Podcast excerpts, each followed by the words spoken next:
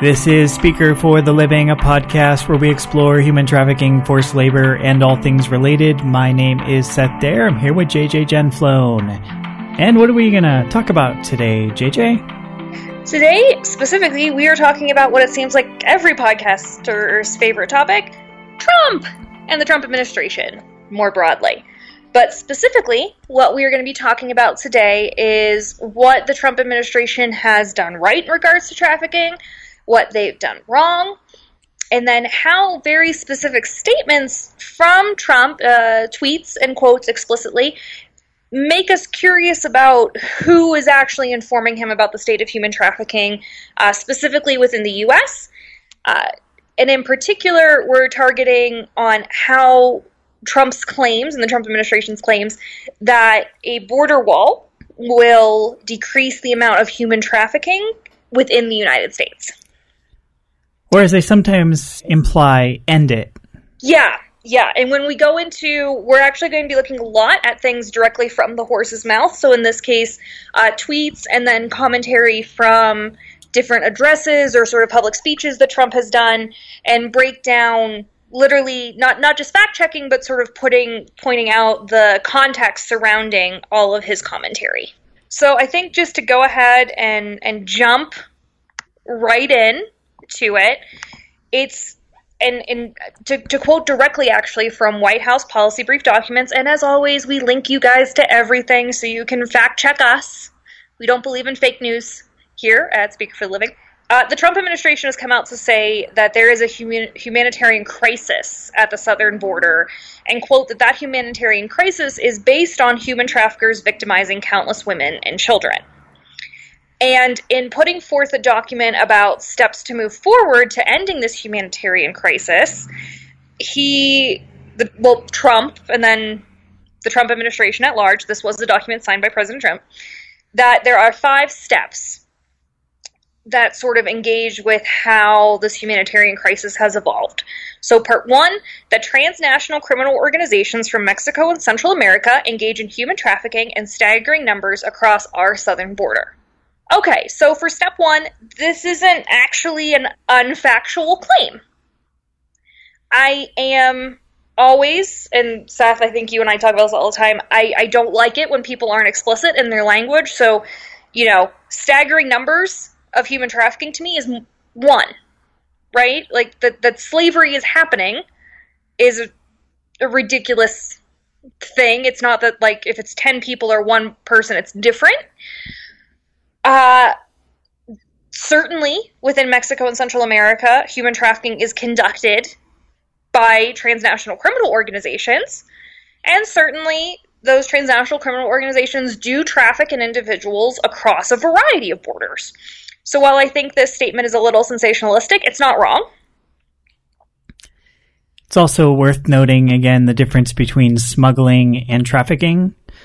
Yes. Smuggling yes is something a person can voluntarily do by paying somebody to get them across the border, and they are smuggled, which isn't necessarily trafficking. They might, however, be trafficked at any part of the process, and so that makes it difficult. Sometimes a smuggler is a trafficker, if it's by force, fraud, or coercion. Sometimes a person is given to a trafficker after they are smuggled in, in which case they aren't being trafficked as they're crossing the border, but once they're here, they could be put into a process where they're being trafficked. Or sometime after they get here, they might be in a situation where they're in debt and then in debt bondage, and in which case they're being trafficked. Yeah, and I think that that so here it, it, they're saying explicitly it's human trafficking and not human trafficking and smuggling or just smuggling. But you're right that this gets conflated so much and we're going to talk about that a little bit more in detail when we talk about other claims that this administration has made about the southern border and trafficking. Now in in part two so question statement number two that human traffickers use loopholes in our immigration laws and to exploit women and children Okay, again, this is a statement that actually technically is not wrong. We have talked many times on this podcast about people who are brought into the United States on visas visas that seem like they are almost created to allow trafficking to occur, specifically HB 1 visas. We have also talked about loopholes in existing laws, period, that have allowed people to exploit and traffic other individuals. However, human traffickers don't just exploit women and children, they also exploit men. Labor trafficking, sex trafficking, it happens to men, women, non binary individuals. Trafficking can happen to men, women, non binary individuals, children. It, it's not just this women and children issue. Now we get on part three. More than 30%. Again, none of these statistics, because uh, the next one is also going to have a percentage, I could not find sources on any of these stats uh, within this document. I could find other policy briefs that, that mentioned similar statistics, but there was no like footnote within this brief that said where they got this fact from, which is just on my like this has nothing to do with like the Trump administration at large. This is just like shoddy memo writing, and it annoys me. That's an aside. So three, more than 30% of women are sexually assaulted on the journey to our southern border. That is not a trafficking issue that is a gender based violence issue. I am also curious to know the rate of sexual assault of men and children while traveling. And that is an issue of unsecure travel within Central America and Mexico. And again, it is a violence issue and not trafficking. Certainly, that raises vulnerabilities for trafficking, and certainly there might be overlap with transnational criminal organizations, but to me, that seems like this brief is trying to make it seem like these two things are together and they're just policy wise, they're separate issues. Same with the next one, which is that nearly 70% of migrants traveling north to the United States are victims of violence.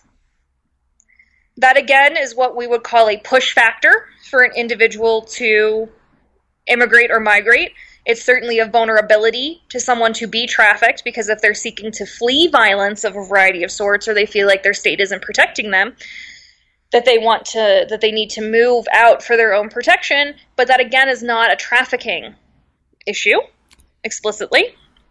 Well, and it also understates the threat of sexual assault and violence within the Northern Triangle, hence why people are leaving.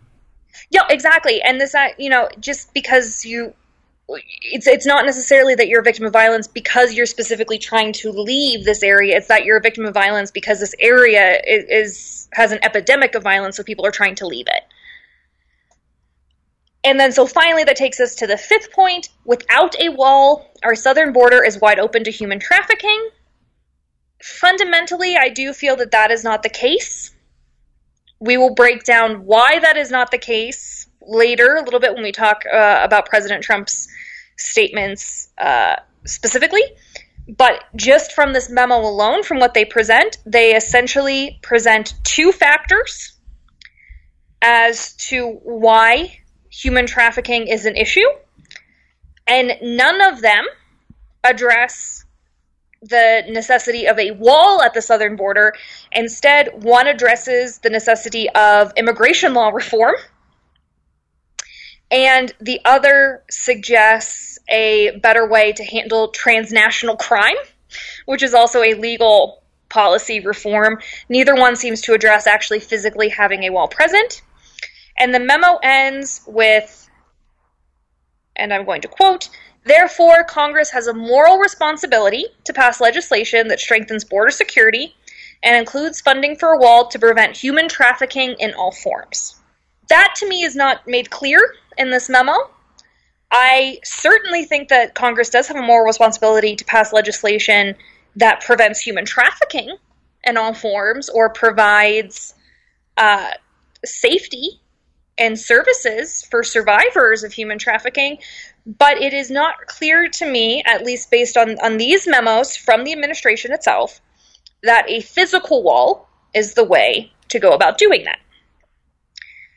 Now, one of the reasons the Trump administration has said that we need a physical, and by we, you know, Seth and I are both Americans, so we're we is America in this sense, breaking some podcast rules and like I guess stating explicitly like where we ally ourselves. I don't know. but the Trump administration has like said that trafficking into the US fundamentally happens via roads. It doesn't happen by air, it doesn't happen by sea, it happens by car. And because of that, the borders at Mexico and Canada is where trafficking happens. For some reason, racism. Sorry, I got a little fifi stuck in my throat. Uh, there hasn't been this big concern of, of trafficking happening from Canadians into the US but this fear of Mex- Mexicans and Central Americans moving into the U.S. physically via car as trafficking victims, that's been sort of the narrative pushed. Now, this is a direct quote from President Trump uh, giving remarks on an event on human trafficking from February 1st in 2019. We've linked to his full remarks to the full transcript if, if you want the sort of this thing in context. But his quote is Human trafficking by airplane is almost impossible. Human trafficking by van and truck in the backseat of a car and going through a border where there's nobody for miles and miles and there's no wall to protect, it's very easy. They make a right, then they make a left, they come into our country, and they sell people. End quote. All right. Now, this is fundamentally untrue. It's just wrong. Like this is this is just one of these there's a few where I'm going to point out where like he's kind of right, he's kind of wrong. I can see where maybe some information you know that it's it's bad statistics or it's bad research but in this case just fundamentally wrong and we know that it's wrong from stats that the justice department itself the us justice department puts out you know it, while there are a lot of cases at the southern border that deal with foreign nationals most of the ones that deal with foreign nationals are people who are who are tra- like most crimes that involve foreign nationals at the southern border involve people crossing the border illegally. Nothing to do with trafficking and everything to do with trying to enter the country without proper paperwork, so entering the country illegally. Most of the other cases involve U.S. citizens engaged in trying to smuggle people or trying to smuggle drugs. But the the foreign national cases, though, of trafficking reported by the Justice Department are those who have traveled into the US via visa fraud via airplanes. So, the trafficking of individuals who are not U.S. citizens within the United States, the Justice Department has positioned that the vast majority of having them came in with false visas or false passports or some combination thereof via airplane. For example, just in December of 2019, the Justice Department posted a news release. You guys can read it yourself about how five defendants, U.S. citizens, were found guilty of participating in a scheme that brought hundreds of Thai women into the United States to work in the sex trade. The women were told, same old story, right, Seth? Like they're told, you can come, you can earn money, you're going to work as a waitress, you can send money back home these women were from rural areas. They came into the U.S. via visa fraud. So these traffickers put together mass amounts of fraudulent visas and travel documents, and this went deep. Like this included false bank accounts, um, fake like they fake school certificates and records, um, fake marriages, etc. Like they they trained the the women on, on what to say to say during these interviews, and then these women were brought in hundreds of them via plane to the United States where they where they were trafficked. We also had, you know, sort of actually famously to the point you you know cases sort of entered the zeitgeist when Law and Order does a episode ripped from the headlines about it about uh, the son of a former president of Guinea who was caught for keeping a West African girl enslaved in their Texas home for 16 years, where she was working as a domestic servant. And that girl had been brought in to the United States with them using his diplomatic passport 16 years previously. And she traveled by plane. You can't drive from Thailand, you can't drive from Guinea. They came by plane. The Justice Department says that the vast majority of cases involving foreign nationals, which would be the case of people crossing the border into the U.S., that that trafficking happens by plane. Seth and I can also cite numerous cases, typically involving Southeast Asians and, and sort of East Asia more broadly, where individuals are brought into the U.S. via boat, via shipping container, uh, for trafficking, but that seems to it, that's a very dangerous way to travel. A lot of times people die or are lost, and so what's becoming more and more popular is is fraudulently creating these documents and bringing people into the U.S. this way. Now, trafficking of U.S. citizens by other U.S. citizens does happen a lot by car because it happens domestically. It happens within someone's hometown. It happens within the state, and so that is is very that's much more common. But of citizens, not of people crossing the border, coming in, sort of driving people in the backs of cars to be trafficked. And that doesn't even get into the other examples, of which there's multiple types of other examples we could give, but such as sheep herders who were brought places like Colorado fully legally, like legal visas. And then the ranchers abused the system and put some of them into uh, states of trafficking based on looking at their situations, like having their passports taken and and other factors that look like forced labor. Yeah.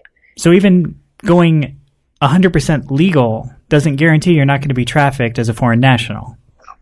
And but what I'm saying is is that of those foreign nationals though, they're still brought in via plane. Yep. they're not driven because in the case of the Colorado sheep herders, they're from Peru. They were flown. I okay. So the the next quote is from an interview on February 3rd that Trump did with uh, CBS's Face the Nation. Again, I've linked to the full interview. And the quote from there is, quote, this is really an invasion of our country by human traffickers. These are the people that are horrible people, bringing in women mostly, but bringing women and children into our country, end quote. So the first one, the first statement I would have to make that is, is going to make people, I think, a little upset with me is the U.S. isn't invaded by human traffickers. The U.S. is a nation founded on human traffickers. We are a nation of enslavement. We are a nation that started with indentured servitude and then the transatlantic slave trade and the mass incarceration of individuals and the mass incarceration and genocide of, of native peoples and indigenous peoples. Slavery's always been here. I mean, I know we talk about sort of the difference between slavery and human trafficking because of the legal definition and why it matters, but let's just like call a spade a spade. We are a country that is in many ways defined, I think, in social rifts that are present today by our history of enslavement. So I don't think it's fair to say that we are a country being invaded by human traffickers. I think that we are a country of, at the very least, complicity, or, you know, we are a country that's been complicit with trafficking.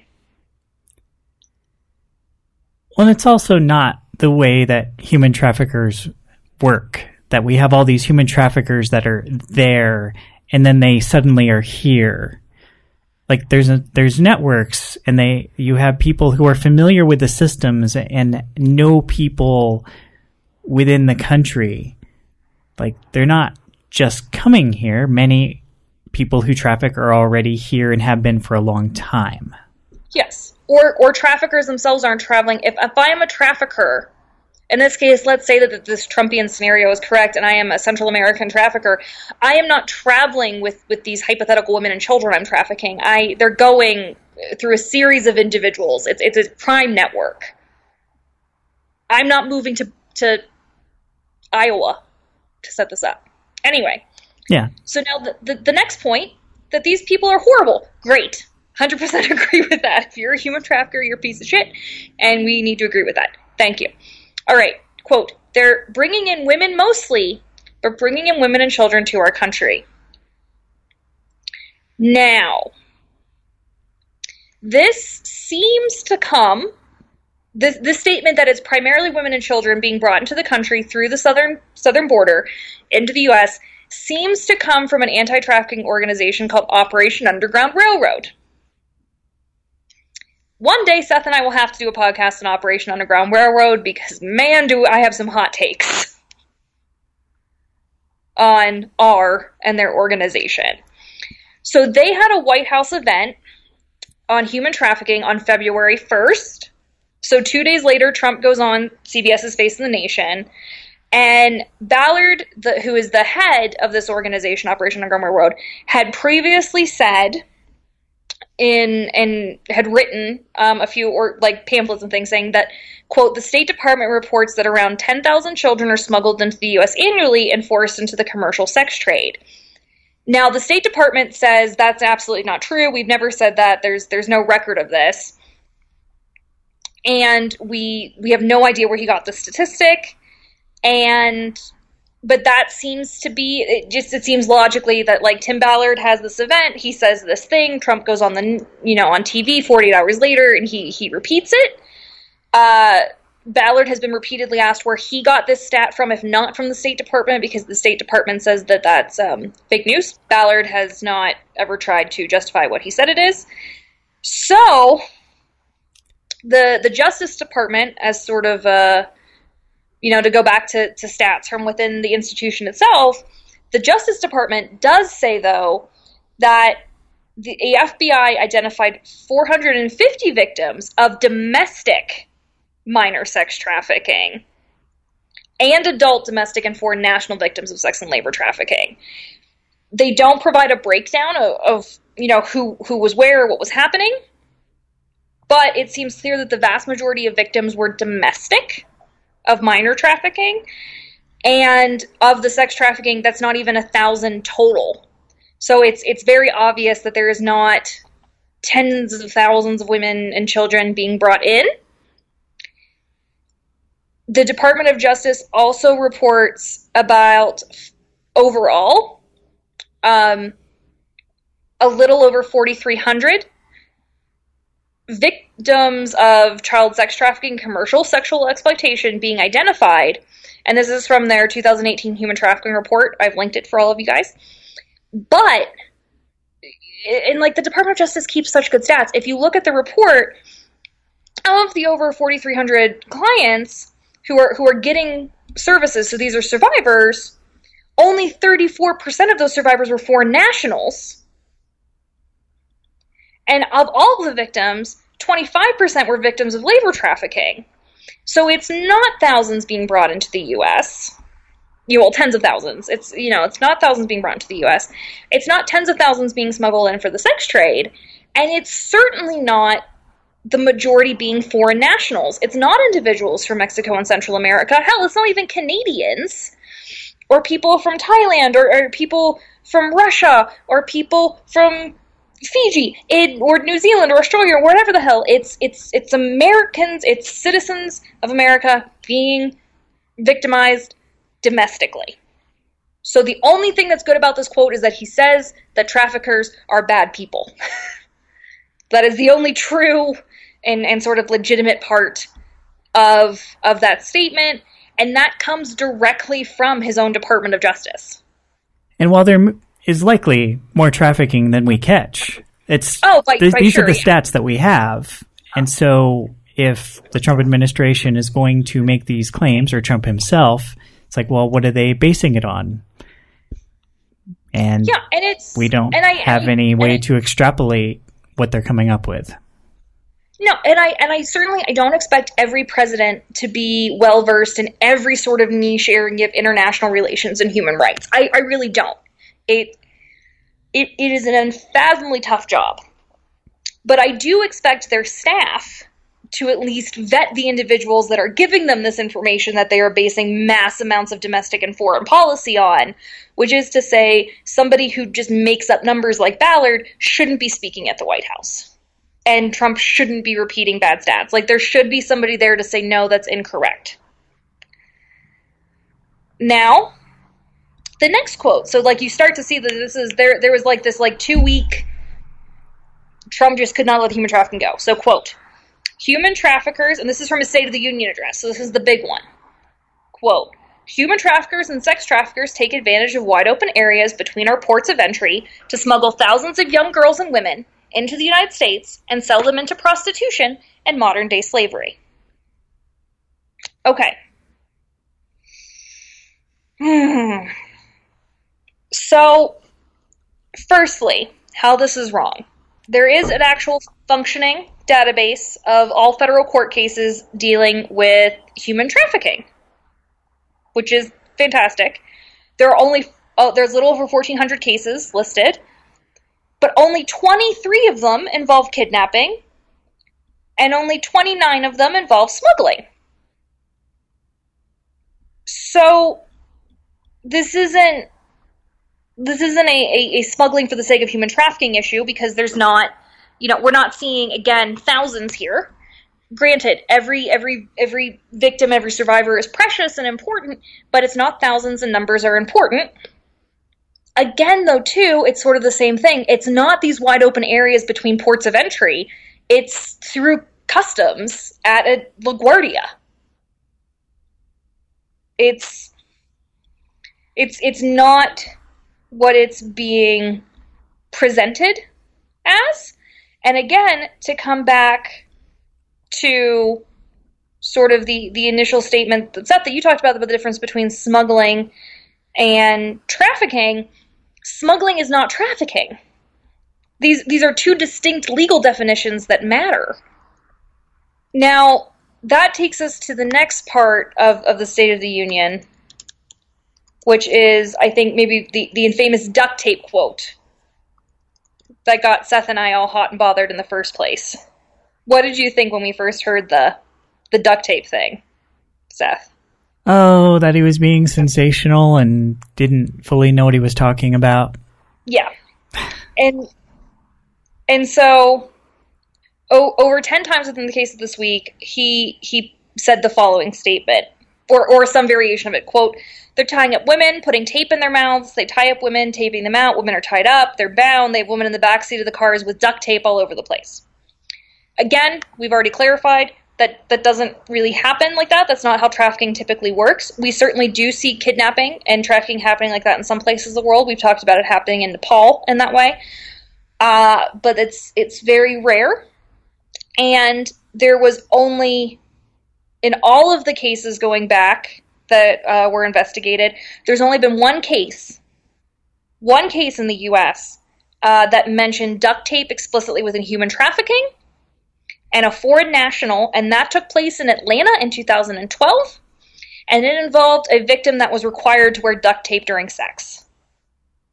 Well, I think this feeds into the wrong impression of women being having their faces covered, being tied up or chained up, that if somebody's being trafficked, they must be being physically restrained or be behind bars or something like that, when that's just not usually the way it works.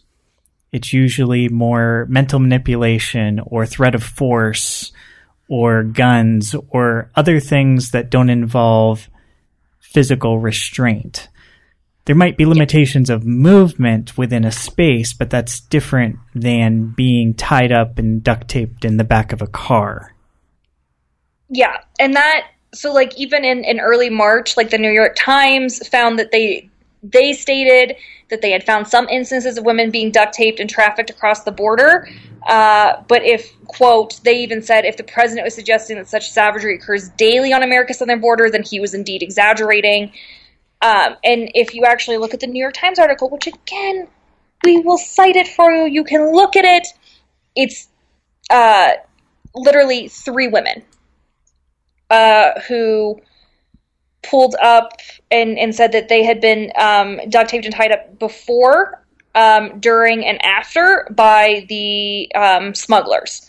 So she she'd engaged with a coyote and then was almost immediately trafficked, and that this was a very specific instance. These three women were linked together, and like while it's horrible, it, it's certainly not an example. I think of how how trafficking typically works in this context. Most of the cases of trafficking, again, that happen across the border that were identified through this database are things like a woman who is told that she's going to come in to work one job and then is trafficked into domestic labor.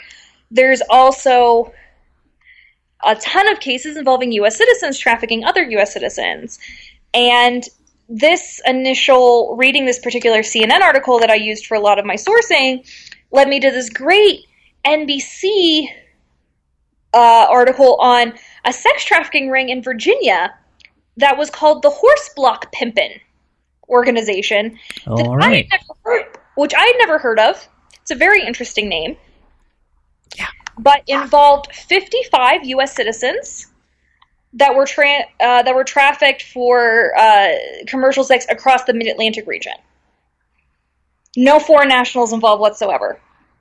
And this takes us back to the Bureau of Justice, who I now love, that talked about how, like, specifically in the fiscal year of 2015, 92.1% of the forced labor and sex trafficking cases in the U.S. involved U.S. citizens, and that 92.5% of transportation for illegal sex activity, so that's both trafficking and commercial sex that's illegal, involved U.S. citizens.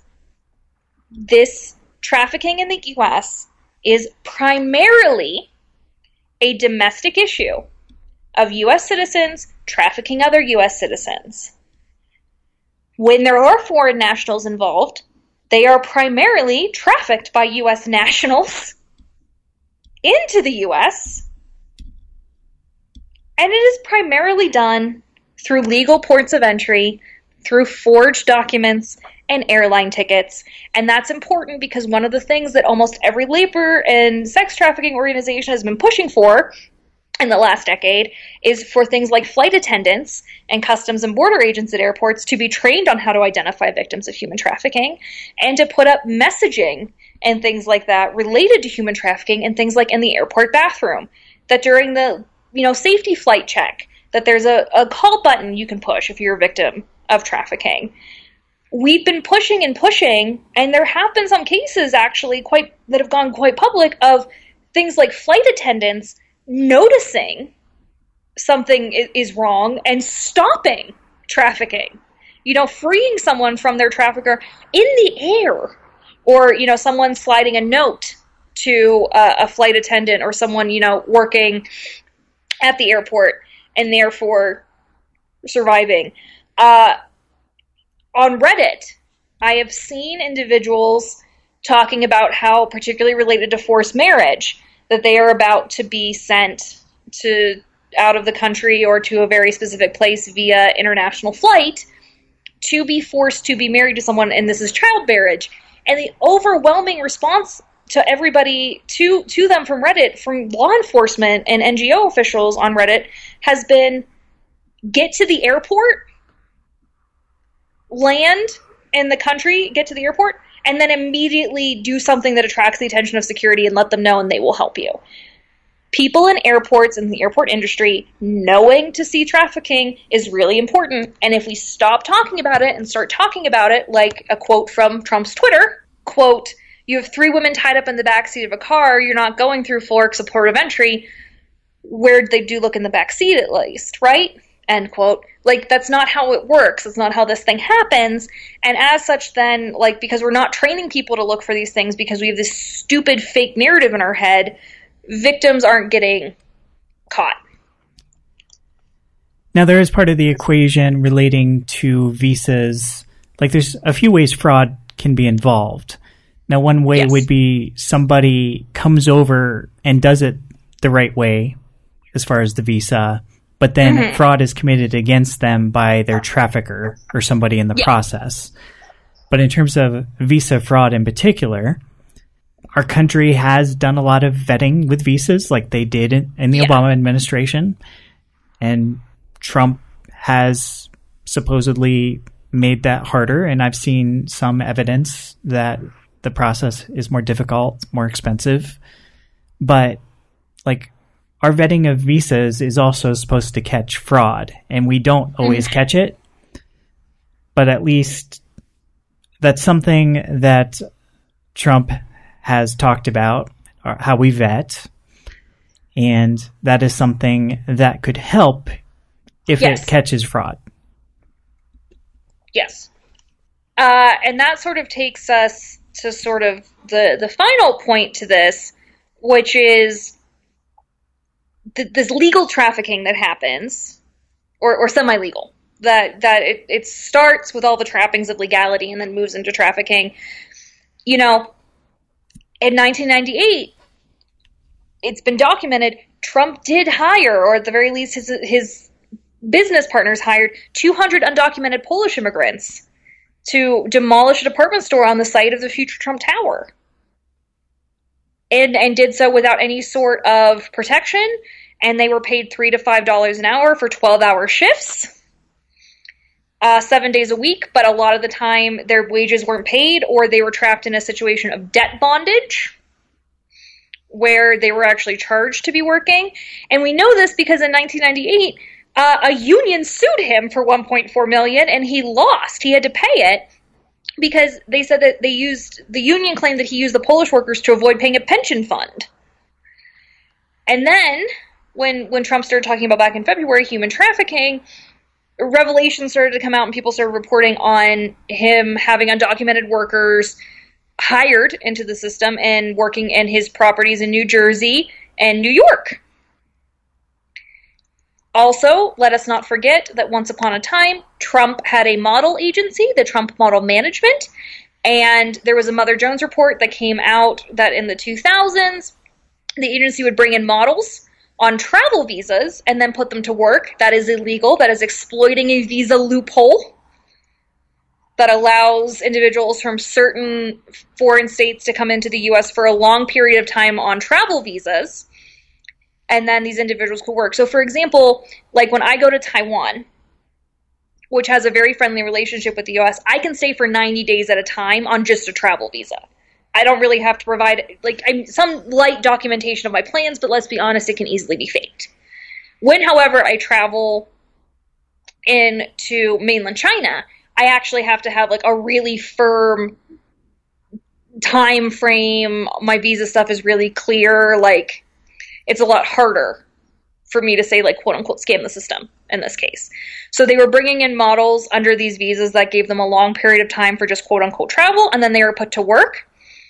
And since the models were violating their visas, which the models were told, they they you know they if they were caught working, they would be deported.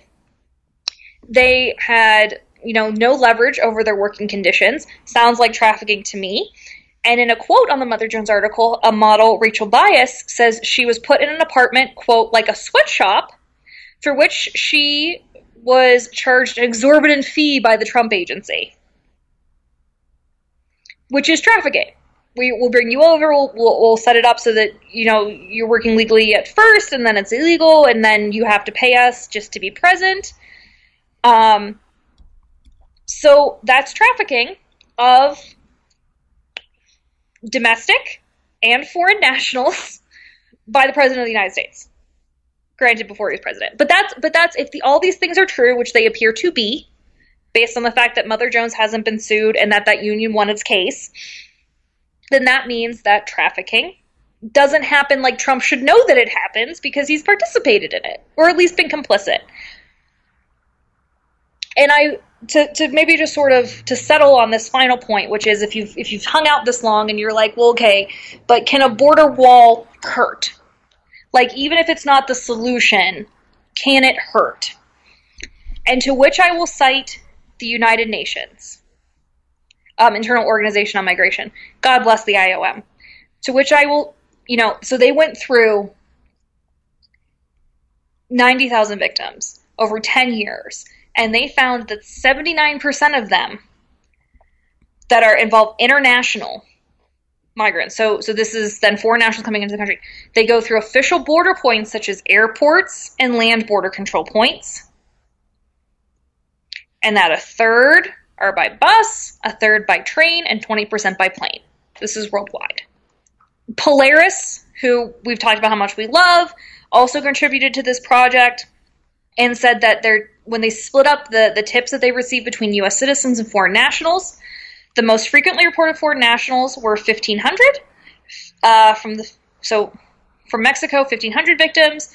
Filipino nationals over 460 victims. Guatemalan nationals over 380 victims. Uh, Chinese victims 370, and Honduran victims over 290. And those were all individuals that um, of of that initial like of the breakdown between foreign nationals. But that tells us of of the U.S. citizens. So that's so fifty percent is U.S. citizens, and then when we take the other fifty percent, it's a mix of foreign nationals. The the second largest group of which is from the Philippines. That's not a land crossing. And then the fourth largest is China. which is also not a land crossing. So it's not enough. But is could then, you know, could a wall help and break it down? No. Because the vast majority of these people were labor trafficking victims. And the vast majority of these victims crossed a border and did so through a port of entry or other legal means. Building a wall isn't effective because it doesn't stop the people who are still flying through U.S. airports. A wall doesn't stop the people who are legally then going to cross the wall at the port of entry with false documents. Well, and a wall won't necessarily stop anyone because, as Yes. Border Patrol people have said, a wall is not designed to stop people, it's designed to slow people down. And it does that. Yeah. But there are places along our border where the response time is like a day. And you can get across even steel slats in, in that time. Yeah. Well, it just in in general, my thing is is that it, every human trafficking expert I've talked to has whether uh, liberal, conservative, foreign national, crazy person who believes in aliens, like no matter who I've talked to, they've all come down and said that this rhetoric is dangerous because it's not what most trafficking victims experience. And if you're putting all this money and time and attention to a false narrative instead of the real narrative, all that attention goes to the wrong place. Traffickers take advantage of that, and then services for survivors go down, and the rate of saving quote unquote individuals also goes down. For example, it means that we're not paying attention to the fact that like US citizens who face trafficking in the highest rates are young adults coming out of foster care, LGBTQ youth who've been kicked out of their homes and are experiencing homelessness, and adults who have been engaged in prostitution. Like, it's not addressing those three groups because those groups are domestic. It, it's painting this picture that to be a victim of trafficking, you have to have this very weird Taken esque narrative that's not how things play out. And, you know, for example, and, I, and I'm quoting from a, another NBC article that was the director of Safe Horizons, which is a, human trafficking advocacy group, with quote, the threat and use of harm and the threat and harm to family and friends is far greater than physically restraining a person and dragging them here. You and I have talked about this in other podcasts. It's the psychological coercion that ends up playing the largest part here, not duct taping someone. And so this this narrative is fictitious and it, it's not valid. Well, and one of the challenges of harder border security is smugglers and traffickers can charge more, which Yeah. then makes more people have more debt, which then Yeah. makes them more susceptible to debt bondage. And that's just one of the complications of trying to deal with the border. Yeah. Well, that's like looking at there's there's a great data set called the Counter Trafficking Data Collaborative. If you if you look at it, they break down by U.S. state trafficking rates. And in California, like 61% of the identified victims within their data are US born citizens. Only 8% are Mexican. And then there's a 7% Chinese group. So it's it's it's very clear that like the vast majority of trafficking that happens in the US that we have reports on, which is which is sex trafficking, we've talked about that, involves domestic trafficking of people who have a variety of, of vulnerabilities. It, it's not necessarily people coming again over the border and in the background of the card. You know, it's it's nonsense. And some of the people who are accused of this sort of thing are people like Jeffrey Epstein. Yep. Bringing it home to more creepy guys. And and so is it on one hand I'm I'm it's phenomenal that we have a president that continuously addresses human trafficking like it is. Yeah, I, But- I was wondering if he would say anything about it as president. And he has. Yeah. No, it and and that's we rarely get that, right? Like it, it's rare for for us to get at like a presidential level this acknowledgement that human trafficking is real and it happens and here's how it is. The problem is is that wherever he's getting his information is giving him very skewed, very unrealistic, very sensationalized narratives. And if it's that no one's giving it to him and he's just making it up or Googling it, that's a problem. If it's that there are individuals in his cabinet who are giving him this wrong information, that's also a problem. Well, and it's something I'm willing to believe that his daughter, Ivanka, I believe she cares about it. And I believe Donald Trump cares more about it because Ivanka cares about it. But as we've said a few times, the Trump administration and Congress still let the Trafficking Victims Protection Act expire for a year. Mm-hmm. And it looks like it was more Congress that took action than Donald Trump and the Trump administration yeah. in making it happen. And while I'm glad he signed it and had a signing ceremony and such, if you really cared so deeply that it was one of the priorities of your administration, it doesn't communicate that if you just let funding expire for anti trafficking efforts. Yes. Which we've talked about. Mm. See that podcast. But yeah, if I if I had to sum this all up in one thing, good effort, bad data, bad rhetoric, stop thinking taken is real. Jesus, it's 2019. We should be better than this. Uh, and a wall does not help. In this case, it is ex- what it is. Is it an expensive uh, diversion from what human trafficking actually is? If, however, your intention to build the wall has nothing to do with human trafficking and everything to do with like a, a new power projection or appealing to nationalistic sentiment or you know old-fashioned racism or xenophobia, fine, cool. Just be honest about it. I mean, not cool. I you know personal politics aside, but like live live your best life is what I'm saying. I just don't say that it's for human trafficking and, and make up a bunch of fake data to go along with it because it's not. If you really wanted it, you would build a giant wall like a dome and we wouldn't have flights in anymore. So, what are the uh, policies that would actually help? So, there have been some suggested policies for, for much stricter uh, visa checking at the border um, via flights, so that when you're when you're coming in to the U.S. on an international flight, that there will, will be uh, border control agents that there or customs agents uh, rather that have been trained uh, specifically to identify victims of human trafficking. So, asking slightly different questions about job opportunities, doing a little bit more investigation for individuals that overstay visas or that have very particular types of visas, doing better check ins via government agents with these individuals a few weeks into their stay to see if everything's okay and how they're doing. There's also been a few policy recommendations for things like reformulating the HB1 visa. So, modifying how uh, workers coming in for agricultural and domestic work, how their visas work in a way that could be a little bit less predatory and dangerous for them. And then sort of the the big and and final thing that I think is really great is there there was sort of a, a policy push for a while for mass uh, local law enforcement education and human trafficking with a focus on labor and sex trafficking, so sort of equal attention, where local police officers, uh, community outreach individuals, people who work at churches, things like that, people who have constant contact with the public, could better identify if there are people who are currently engaged in trafficking in their local community. But so these are these are all things that have been suggested. These are not policies that have been taken forward yet by this administration. And our administration does recognize that there is an issue with asylum policy and and that we have a major backlog the best way to handle that.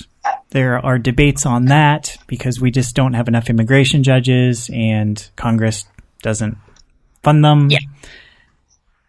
So whether that's finding a way to make it harder legally to yeah. get asylum, like like the Trump administration had tried to make it illegal via executive action to cross the border illegally and request asylum. Yeah. Except it is explicitly in the law that you can do that, and, and it was eventually overturned by the courts, as it should have been yeah. if we're going to be consistent with the law. Mm-hmm. Whether the law should be that way, one can debate, and there's people that probably have passionate opinions on that on both sides, but like Congress could change that law. Congress could find a way to do immigration reform and they could fund judges or they could make asylum policy harder and then they could telegraph that to people who are leaving their countries in the future. Well, and to to be fair, there is so there in 2018 there was a new United States Mexico Canada agreement, hmm the USMCA, that like President Trump did have. It includes forced labor provisions, which is new that previously did not exist. I mean, the agreement existed, but the provision for forced labor didn't. Um, the Department of Labor has started cataloging goods made with forced labor and child labor and sort of addressing to stakeholders that the US will not purchase items that have this in their supply chain. That's great. And then in in the podcast that we did sort of of where the Trump administration stood on trafficking in early 2019 we talked about things like signing the TVPA again and ideally hitting harder things for the trafficking in persons report. So there are things that like this administration is doing well, but there's no credibility behind it. There there doesn't seem to be any passion for for the truth and to serve these individuals actually like from the administration. And it seems like a lot of lip service.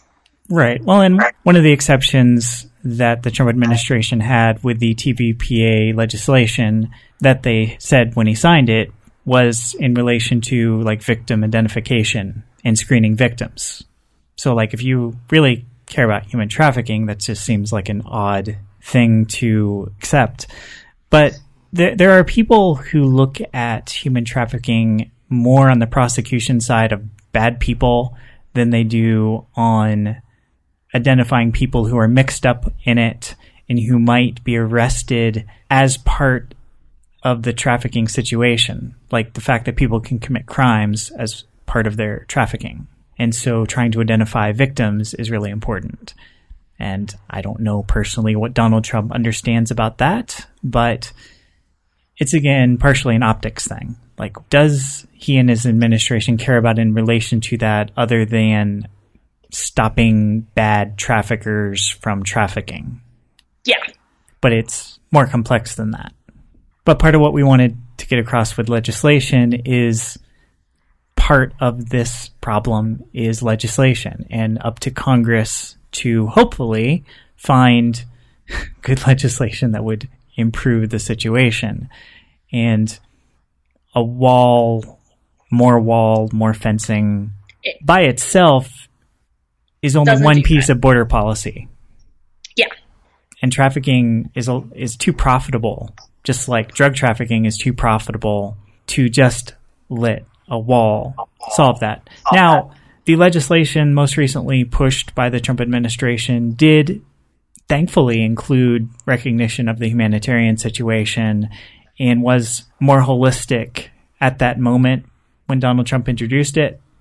hmm But then other times it seems like he's going back to his more standard Yeah. rhetoric. Yeah, so long story short, don't build the wall, kids. It's not going to help.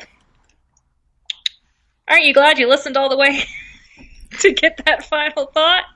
Well, to me, it's less about the wall than what is a wall actually going to accomplish and Yeah. to set up expectations accurately. And Donald Trump does not set up expectations accurately about what it would accomplish. Yeah. And with the executive order and other things, I I just redirecting drug enforcement money to the wall when most drugs also come through ports of entry. I question that logic, but that's a hmm. whole other topic. Let the national security people talk about that one. Yeah. Any final thoughts? That's it. Don't believe what people tell you just because they throw a number in it and say it's a percentage or a stat. Look it up, see where it comes from. Sometimes it just comes from their butt. And when we're talking about people's lives, that's not sufficient at all. Yeah, some trafficking stats have a life of their own. Yep. Super Bowl. Okay. Well, thank you for listening, and we'll be back in a week or two. Bye, everybody. Bye.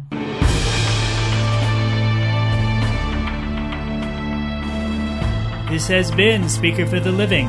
For extended notes and sources, visit our website at speakerfortheliving.com.